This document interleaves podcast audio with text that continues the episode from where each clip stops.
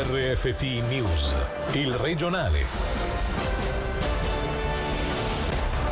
Buonasera dalla redazione. La Foce ci riprova dopo la chiusura serale a metà luglio provocata dai continui vandalismi e l'apertura provvisoria su prenotazione dello scorso fine settimana rivelatasi un flop. Il municipio è tornato con una nuova proposta conforme alle raccomandazioni sanitarie. Su cosa è andato storto e soprattutto su come cambierà anche il resto della città, sentiamo il capo di Castero Cultura e Sport Roberto Badaracco. Sapevamo che c'erano delle criticità, il primo punto negativo che la mescita delle bevande, anche bevande alcoliche, era molto limitata, quasi nulla. E poi l'altro punto era forse un'offerta, musica di sottofondo, probabilmente non sufficientemente attrattiva. Quindi la soluzione passata adesso in municipio colma queste lacune. La prima lacuna è quella di poter avere una mescita normale fino alla chiusura a luna di notte e poi in pochi giorni abbiamo allestito una programmazione molto interessante di eventi che possono attirare le persone a recarsi proprio alla Foce che è un luogo che ha una bellezza incredibile, durerà tutto il mese di agosto, sono previste anche delle chicche che presenteremo man mano, degli ospiti anche importanti. L'unica soluzione per poter avere in quel luogo 300 persone era quella di organizzare una manifestazione vera e propria. Normalmente la prenotazione è obbligatoria e ci sarà la tracciabilità di tutti gli utenti, ci sarà distanziamento sociale, tutti avranno la possibilità di sedersi con dei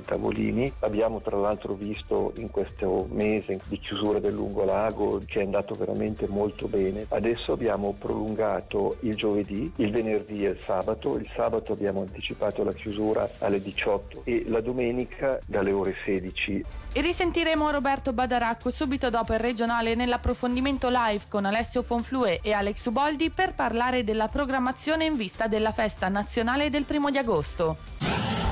Il coronavirus colpisce ancora il calcio regionale. È notizia di oggi che un giocatore dell'Audax Gudo, squadra di quinta lega, è risultato positivo al Covid-19. Dalle informazioni apprese il calciatore era appena rientrato da un paese della penisola balcanica considerato a rischio. Tutti i compagni di squadra presenti all'allenamento sono già stati messi in quarantena e ci rimarranno fino al 29 di luglio.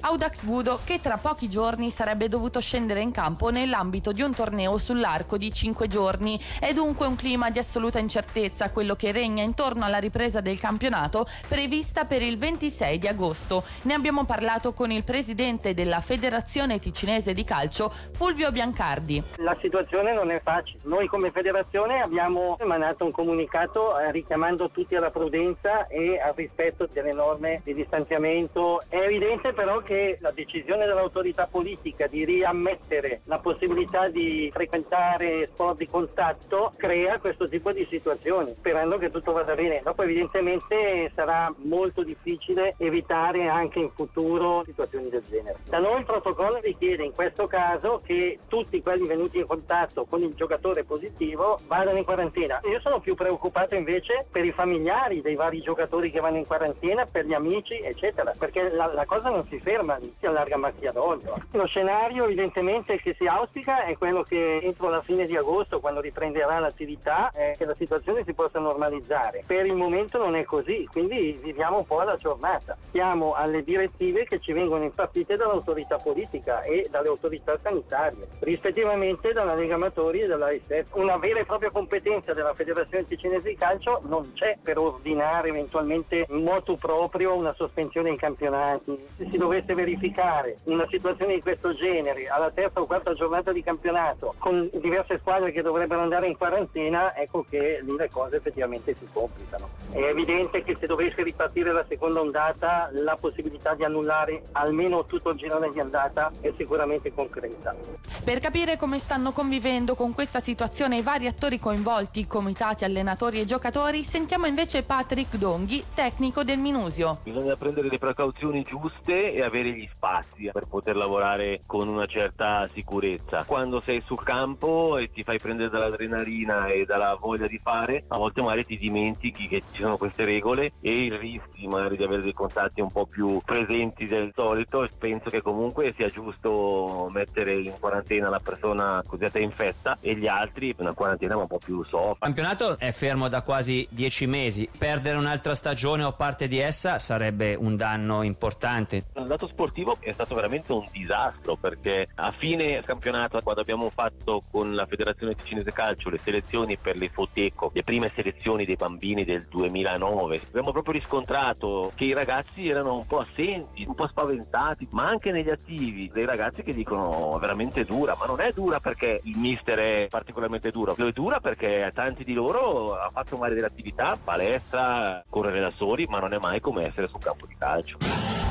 Coronavirus e quarantene, istruzioni per l'uso. Il Dipartimento della Sanità e della Socialità ricorda i passi da compiere, compreso il comportamento da tenere nel caso di segnalazioni private di violazione delle regole. Per i dettagli sentiamo Alessia Bergamaschi. Da una parte il potenziamento dei controlli da parte delle autorità, dall'altra la disciplina richiesta ai cittadini. Per aiutare questi ultimi a districarsi in questo particolare contesto, il DSS ricorda quali sono i passi da compiere, per esempio in caso di necessità di una quarantena dopo un contatto stretto con un caso positivo al test del coronavirus.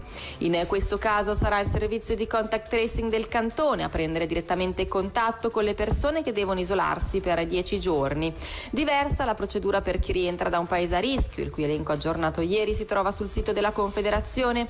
In questo caso vi è l'obbligo di annunciarsi entro due giorni all'outline cantonale al numero 0800 144 144. Cosa fare invece in caso di segnalazione da parte dell'app Swiss Covid? Basta seguire le indicazioni che compariranno sullo schermo e contattare l'infoline federale allo 058 463 0000.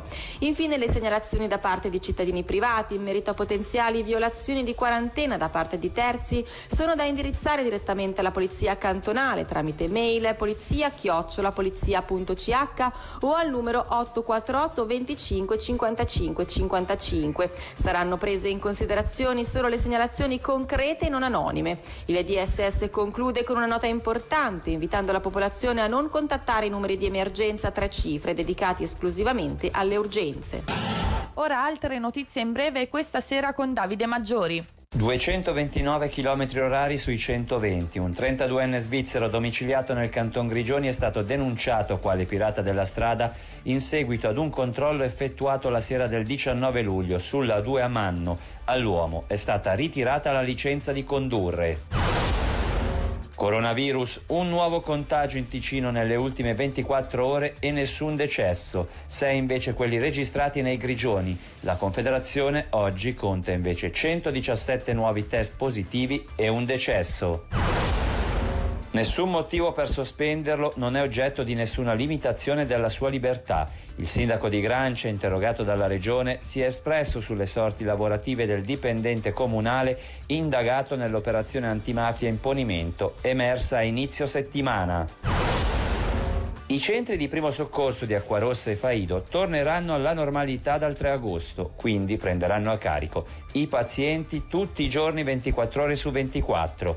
Continueranno però a valere le norme igieniche per la prevenzione dei contagi da coronavirus.